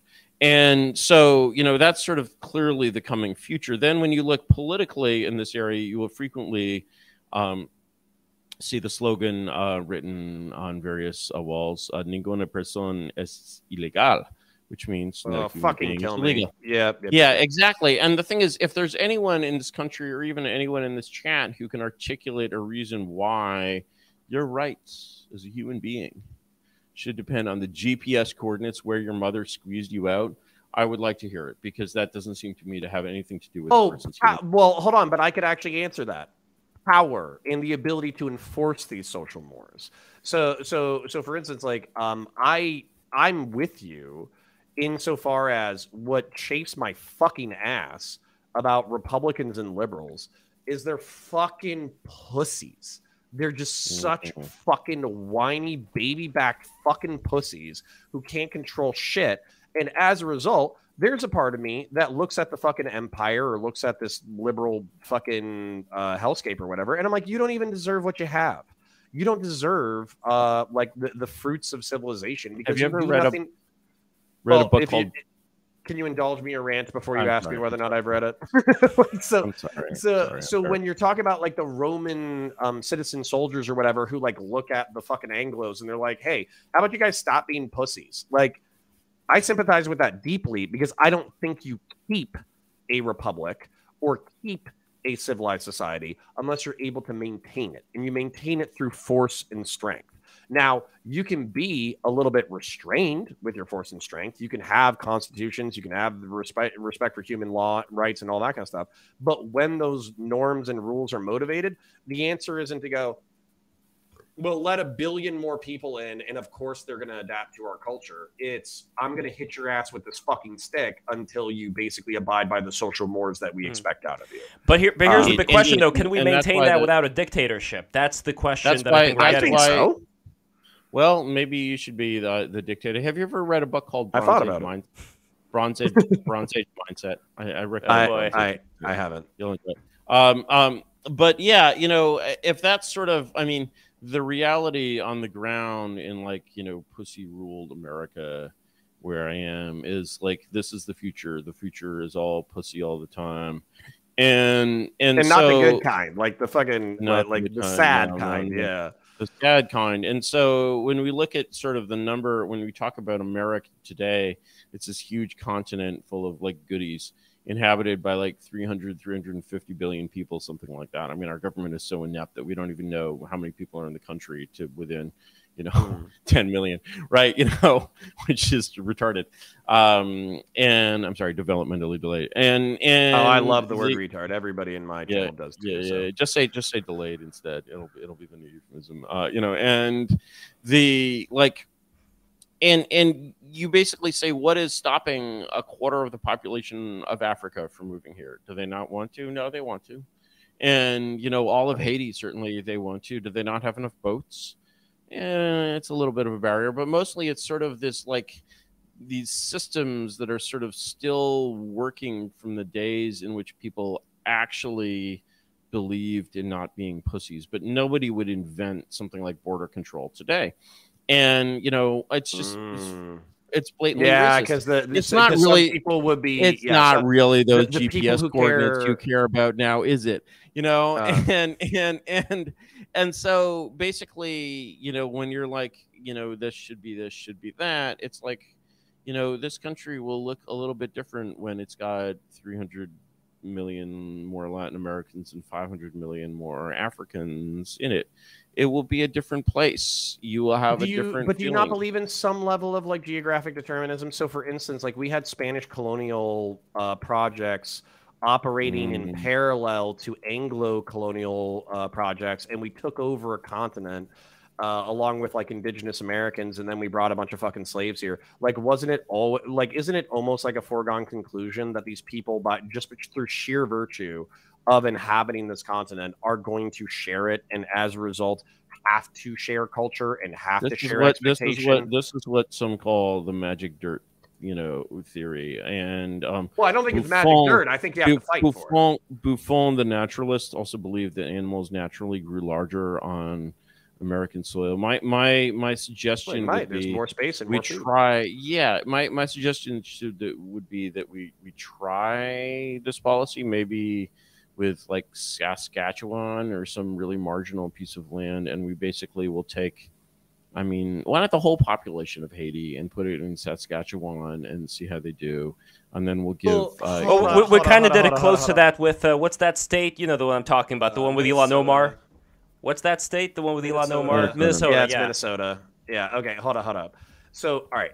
There's the shitty way to do this, which is pick up fucking Haiti and just drop it off in fucking Saskatchewan like the and then see what land like you, you know have to pull it kind of through the panama canal it's just Right. Yeah. Yeah. Just drag around yeah, through the Northwest physi- Passage. Yes. yes. Actually, Yeah. physically drag it here. Don't even have it be the same land. Yeah. Okay. Yeah. So, so the point being, there's there's that idea. The other idea is, you know, you kind of let some people in, not everybody all the time. The people who have a good case to be here, and then you send them to our schools, and our schools are well funded, actually can teach people culture and behavior and our social mores and what we expect out of people and all that kind of shit. And then we anglify them or Americanize them or whatever the fuck you want to call it. well two things Um, two things two uh, things there one is that that's you know a very imperialistic project which i of course you know um endorse the you know the other yeah. question is is like Sorry, that's like could, no, I have to point this out. Ninety-five percent of the ninety-five percent of the time, I'm having these conversations, and somebody says that's you know that's imperialism, and then they just like kind of like let the dead. They, they let the dead hair uh, or they, they let the dead air hang in order to imply that you're a bad person. So I'm very happy that I'm a part of a conversation where you're like, this is a very imperial notion, one that I support. it's true it's true but but Counterpoint's thing been on Twitch that- too long. when when Ugh. when you know like even imperialism has limits and and when we when we look at attempts to basically take you know european systems of government and hmm. society and impose them on people whose recent ancestry is largely non-european we find it hard to really point at a large number of successes empirically. And there's one example that I like to use, which is sort of an interesting example because it's actually a relatively successful example, which is called the reductions of Paraguay. This Yeah. the reductions of Paraguay, kind of very cool name. It was actually a system of Jesuit ministry, you know, ma- uh, missions in Paraguay in the 17th and 18th century that for some weird Spanish reason were called re- re- reducciones. And what they did was basically sent a bunch of fucking Jesuits to Paraguay and was like, you were going to make the Indians live like Europeans. And it was very um, coercive. It was like, Mhm. okay, this is your job. Your new name is Jaime. You will speak the Spanish. You will do this job. You will make shoes. You very command economy, and then you know you will sing hymns. You will take confession, whatever. Uh, They really Yeah. basically imposed a very rigid European system by force. It kind of worked, and you can see like the like brick hulks of this that were built by the reductions rotting away in the desert. However, the Jesuits had like a bad hair day and like some political thing in Lisbon and got their asses handed to them, and these things were all wound shut down, and the Jes- the Indians went back into the jungle. Mm. And you know, so in terms of like experiences, like saying this is really a solvable problem. I was debating this very irritating liberal fellow named Ben Burgess. Burgess, the other day. Oh, what a Burgess, classic gentleman! and yes, and he's a very gentlemanly fellow. And and you know um you know in the car on the way to the show he admitted that he did not actually believe in the blank slate but on the air he was um uh, for whatever reason perhaps i'd gotten his goat attempting to impl- implicate me as a um it's a bad word Yeah, i'd 'cause rather not say. Um, and um, a and and or uh, and and uh, you know I, I don't like using these kinds of words but but the the the uh um you know he basically uh, we wind up basically having this sort of interesting comparison of like kind of social and economic policy between Haiti and um, and Iceland. And you know there's a very essential and fundamental difference between Haiti and Iceland which is of course obviously the latitude because one of them's down here and one of them's up here right and you know given i obviously very can't very tell when you're shit posting anymore, but maybe it's for the best.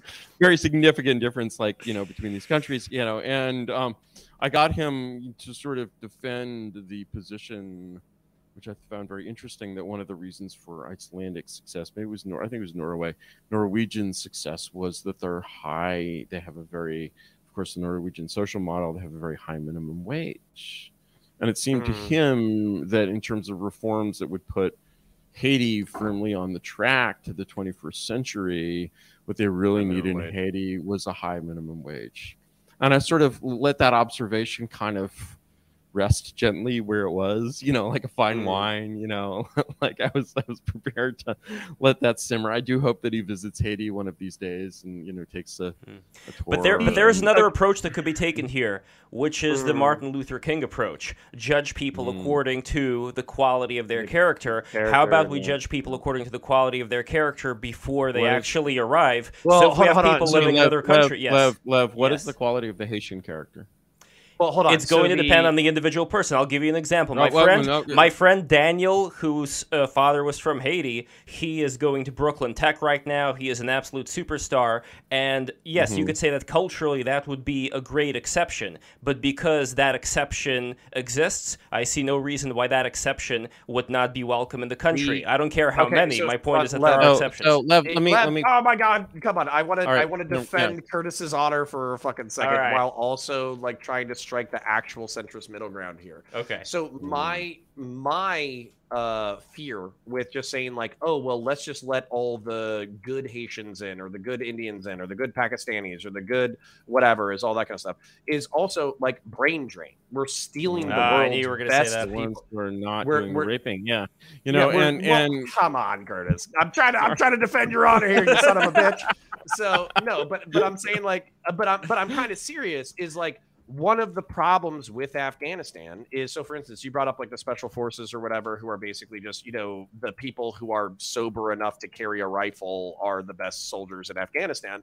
Um, but there are actually uh, you know a few veteran units from the Northern Alliance who were trained by our special forces who did like pretty kick-ass like door kicking work from an american standard but of course they're like a very few people and then the point is like if you're just like oh well afghanistan's fucked anybody who has like any level of competence intelligence or moral fiber is allowed into the united states well what you've done is essentially rob that region of the people who you want most to impact that society and Hey, so I just had and- a I just had a great Sure. foreign policy idea, which is why don't we take these motherfuckers and have them fight in the Ukraine, and they could like be as like mercenaries or something. Wouldn't that be Mm. cool? I'm sorry. Well, if they if they're down and they're getting paid a shitload of money, then whatever. Um, Yeah. so so vo- voluntarism, like the, the people actually having a choice and wanting to do it, is a part of my moral calculus. You don't think there's a Uh, lost cause scenario for some countries, at least right now, are. before the There U.S. goes, let's say, full imperium mode, gets into Haiti and cleans shit up, and at that point we could say, okay, now the specialists and the engineers and whatever uh, go do your thing. But right now, I don't really see There's that much of a chance for a lot of the people there's who want to make something out of that. There's no intentionality behind this. And, and this this is where um like like like curtis's cynicism and mine kind of align where we hide behind this like humanitarian uh globalist liberal republican moral value set for oh think of the gays in afghanistan and think of the gays in pakistan and think of the ethnic minorities who are being purged and blah blah blah. Like uh, we, we always say that shit but then there's no plan to one um, basically get those people integrated back into their own societies so they can thrive and so those societies can thrive. And then two, the reason why we bring them over here isn't out of like some humanitarian desire, although I guess we could we we could hide behind that for a moment. It's because we want healthy, happy, intelligent, productive people and we don't give a shit where we steal them from. But then we make the world a less rich place by basically stealing all the happy, healthy, productive, intelligent. I think it would be nice. It would be nice if, if the policy was as um, rationally motivated as that, but it's like just the shit that we do. But the like, I you know the statistic that I've What heard you're about saying? Everybody from the Middle East and North Africa isn't a fucking engineer and a doctor who fucking walked their way to Europe. Recently? no, but you know, yeah, I mean, there's perfectly like all these no, I'm, stories, being- all I'm, these, I'm all being these very sarcastic. all these the- countries have no, no, you're absolutely right. All these countries Yeah. have historic governing classes, which are typically high IQ classes, and we're just strip mining these fucking people to like run our companies and shit. And yeah, I mean, let's friend, countries friend so Daniel, fucked up because we're only yeah, leaving, le- like we're li- only uh, leaving the intelligent, violent people. That's the only people we're leaving. Yeah, well, I was about to suggest that Love's friend Daniel would make an amazing chief advisor for barbecue. But the uh, you know, like think about it, right? You know, like he's just not, you know, you're not using your imagination here, Love. But but but the the you know, would he be allowed? I, Well, look, we could but, take a look at a different perspective. We could take a look at the fuck off or full perspective, which may make sense as far as there being so many people in the United States already. But at the same time, as far as whether certain interventions the United States does in the future is, uh, you know, think of the children, I would throw in another thing, which is disease, which is since we are so interconnected today as far as planes flying everywhere, it would be pretty good to maybe get a lot of people shit in order so that certain diseases don't just start sprouting and then No, spreading around the whole world. This is, this is true, but thi- this is where like um the again my cynicism is going to rear its ugly head. The the reason why we responded to Ebola or whatever was just because we didn't want it to get on a plane from West Africa and fuck up the West. That's Sure. the only reason why we gave a shit.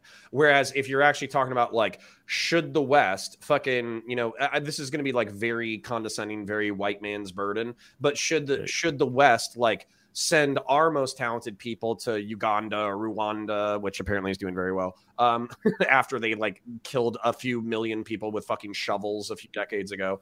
Um, so um, more where that came from. Right, yeah, which is very anti-individualist. But the uh the point being like should we get down on our knees and like stare Africa in the face and like shake our finger at them and be like, "Now, this is how you build uh, aqueducts and water infrastructure and education and republicanism and liberalism." no, and we go full kind of stuff." imperium mode. We get you- in there and, we it- run well, shit. Well, yeah, yeah. Well, then that's that would be the the other thing. But but the truth is, as much as maybe I'm imperial because I want the Republican liberal commercial hegemony to work, Curtis is anti-imperial because he doesn't think that it can work out. But if you're going to do it, then you should have the balls to do it and not be a lying hypocritical pussy about it. But there, but there's another aspect in here. There's another very important thing in here, which is we were talking all this the time people about who it. want to do this Yeah. don't have the balls for what you're doing. Sure, talking no, no, I understand. But there is another thing that we completely did not talk about yet, which we absolutely should, and I think is even way more important right now, which is what's going on internally in the United States. Because a lot of these things that we're talking about, wouldn't it be good to go imperium mode on these countries where a lot of these people have been living under jackboot thugs for a very long time?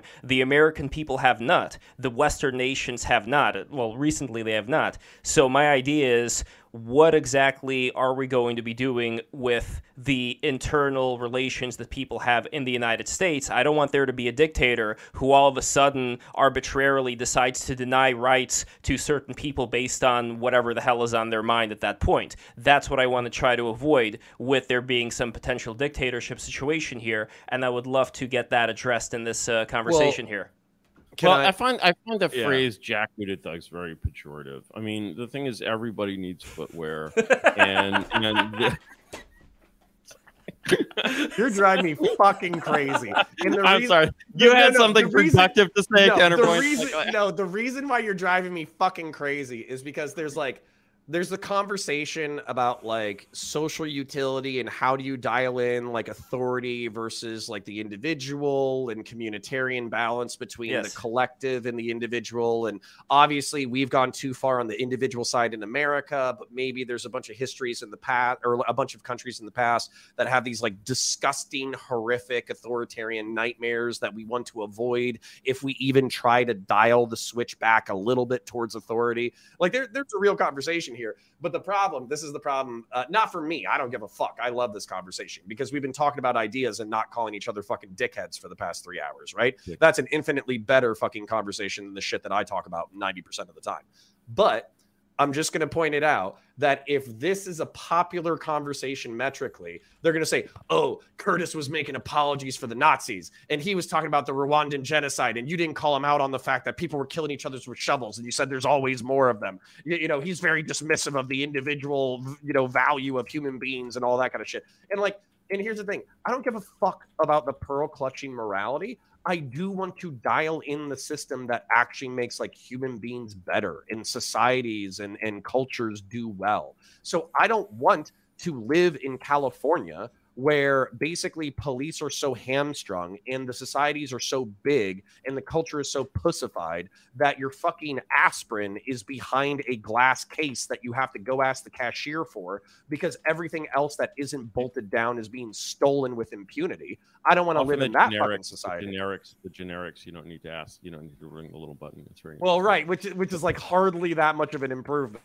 and then um, the fucking so so that's like one option, which is an anarchic third world hellscape. That's one option when you kind of go too far with just letting people do whatever the fuck they want to do. And then the other one is like Imperial Japan just deciding arbitrarily, not arbitrarily, as Curtis pointed out, um, but uh, basically feeling like they're pushed into a corner. So as the result of feeling like they're pushed into a corner, they're just going to go massacre their neighbors and take all their shit. There's very clearly human hells on both sides of this calculation. Yeah, yeah. and, and let me let me let me like agree with, okay, yeah. Let me agree with that. Like really, like I gotta go in a minute. Um, so oh wait, we gotta go to super chats before you go though. I want to make oh, sure because right, people right. paid Let's their. People paid their people money. Paid, I want to make yeah, sure. Yeah, yeah, yeah, okay, okay, okay. I have to go soon. So, so we'll do it fast. Let me like agree with you. You know, sort of ver- fairly vigorously because I think you're sensing sort of something very real and a kind of civilizational decline that we also saw in the decline of ancient Greek civilization, which is this kind of separation of like a harmonious society that contains sort of both of these Athen- both Athenian and kind of Spartan elements into like one hyper Athenian, basically like hyper gay society, and then like another hyper Spartan society where like you know just young men are gay, but like, it's masculine yeah, it's true. It's true. It's, it's, there's a gayness in both of these things, right? You know, and and the harmonious unity of them to me is very the heterosexual. Masculine gay and, and the feminine gay. Exactly, exactly. Like Spartan, Sparta has this kind of Bronze Age pervert kind of gayness to it, you know, and not that Bap is gay. My God. Shout out to Men's you know, World magazine. They, not that Bap is gay, like that is a canard, but but the Ugh. he's not gay. But um, you know, and and then you have the sort of the Athenian side, which is like, you know, if we sort of place it in the kind of the bear spectrum, it's in the gay spectrum, it's like bear versus bear versus twink, right? You know, we have Sparta, which is like super bear, super like woman phobic, you know, versus like the twinks of Athens, right? And both of these are sort very of missing something, missing something that's like very essential in like the harmonious union of like male and female even if it's just male and female role gays you know and and you need sort of both of these elements and you know we don't really like ah. I mean, a lot of great things about Imperial Japan. You know, we could admire its greatness without admiring like the uh, the rape of Nanjing. You know, we could admire the greatness of like, you know, um, Greenwich Village without you know admiring Valerie Solanas. You know, and the who stabbed Andy Warhol. Hmm. Uh, you know, but uh, the the uh, the Society for Cutting Up Men scum. Uh, you should you should read our manifesto. It's really. I was about to say and- you, you have been a very interesting source of internet or not uh, not internet but historical factoids. I have learned a lot. um, and and yeah so so you know I, I i feel like sort of that is kind of you know what you're that that kind of healthy combination is basically um you know sort of what kind of contrapoints means Counterpoints. It's fine. I'll take it. Whatever. that's an amazing transition really like it's like Yeah, you know, I'll I take gotta- it. Never, you know, and and uh, so the sorry, and yeah, I, I you know, I, I, I sort of you know sense uh, It's like having a healthy gut biome. You know, like, like some some Yes. people is saying somebody is saying like, oh, you need protein in order to build muscle. That's totally true, but you don't want to eat protein all the time and then uh, no vegetables and then develop gout. But you also Right. don't want to eat just vegetables all the time Mhm. because then you'll become a quivering pussy. So like you have to, you know, so so you have to balance these things. And I, I appreciate um you saying that. And then uh, just so I know we have to get into uh, super chats and kind of wrap it up. Yes. But but if you would have told me uh, two years ago that I would be talking to uh, Mencius Medbug about uh, you know the Mold balance bug. between mold bug, mold bug. mold bug, excuse me. Um, you're reminding the- you're reminding me of Buckaroo Banzai. Yeah, Big or the Boutte. fucking- Well, you called me ContraPoint, so I think we're we're square. Yeah, there we go. Um, so so the uh, but if you would have said, hey, you're gonna be talking to this guy about fucking the the the the cultural centrist balance between like Spartan homose- masculine homosexuality and femboy twink fucking Athenian homosexuality. I've been like, you, you you lost your fucking mind. That's never gonna. And this is the magic But of break the happened. rules. This is the It's magic the of break ma- the rules. It's we the bring magic everybody of this together. Beautiful internet Just- space just- that we all just inhabit. Think, just think about what 2025 will hold for you. I'm uh, terrified. All right, let's with that. Let's All go- right, let's super chat time. chat. Here we go. Oh, okay, here we are. Tombs and Temples, $5. Happy to have caught this. At the risk of sounding infantile, I'll ask Is thought energy? Oh, no, this is 22 days ago. Never mind. Let me scroll up here. For five dollars, I'm gonna go with a no on that one. okay. One hour uh, ago. Uh, here we go. This is the new one. I'm already. yeah, you can see how how different all the streams are. Like we talk about mysticism, we talk about psychology, philosophy, we talk about all kinds of stuff. But Definitely anyway. not energy. Okay, I'm already 5,000 yen. Uh, hi, Curtis. Thanks for coming out. You've mentioned an economist mostly unknown in the West, but very influential in Asia. Not a Marxist, but but not an Adam Smith GDP appreciator either. Can't find the podcast. Was Friedrich List or someone else? Well, you said it. Friedrich List. All right, uh, Game Geek 2, $5. Thoughts on the Meiji strategy? Yeah, speaking of Japanese yen, uh, come to power on expel the barbarians, but actually westernize while restoring the emperor. Could we use such a plan? It was a unique time, and the barbarians were actually pretty civilized. Uh, so, I mean, expel the barbarians is always like, who would not want to expel barbarians? What? So, you know, there's definitely, you know, there's always a constituency for expel the barbarians. I think that's worth five bucks.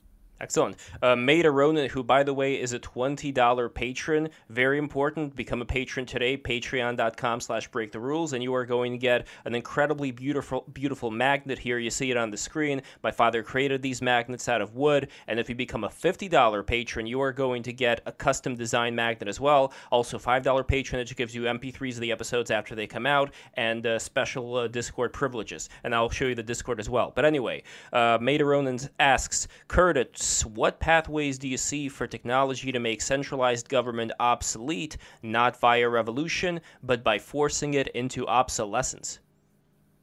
Well, I mean, you can't really deny that the blockchain is a real thing, and I'd be a little happier if it had a little more like zero knowledge sauce on it.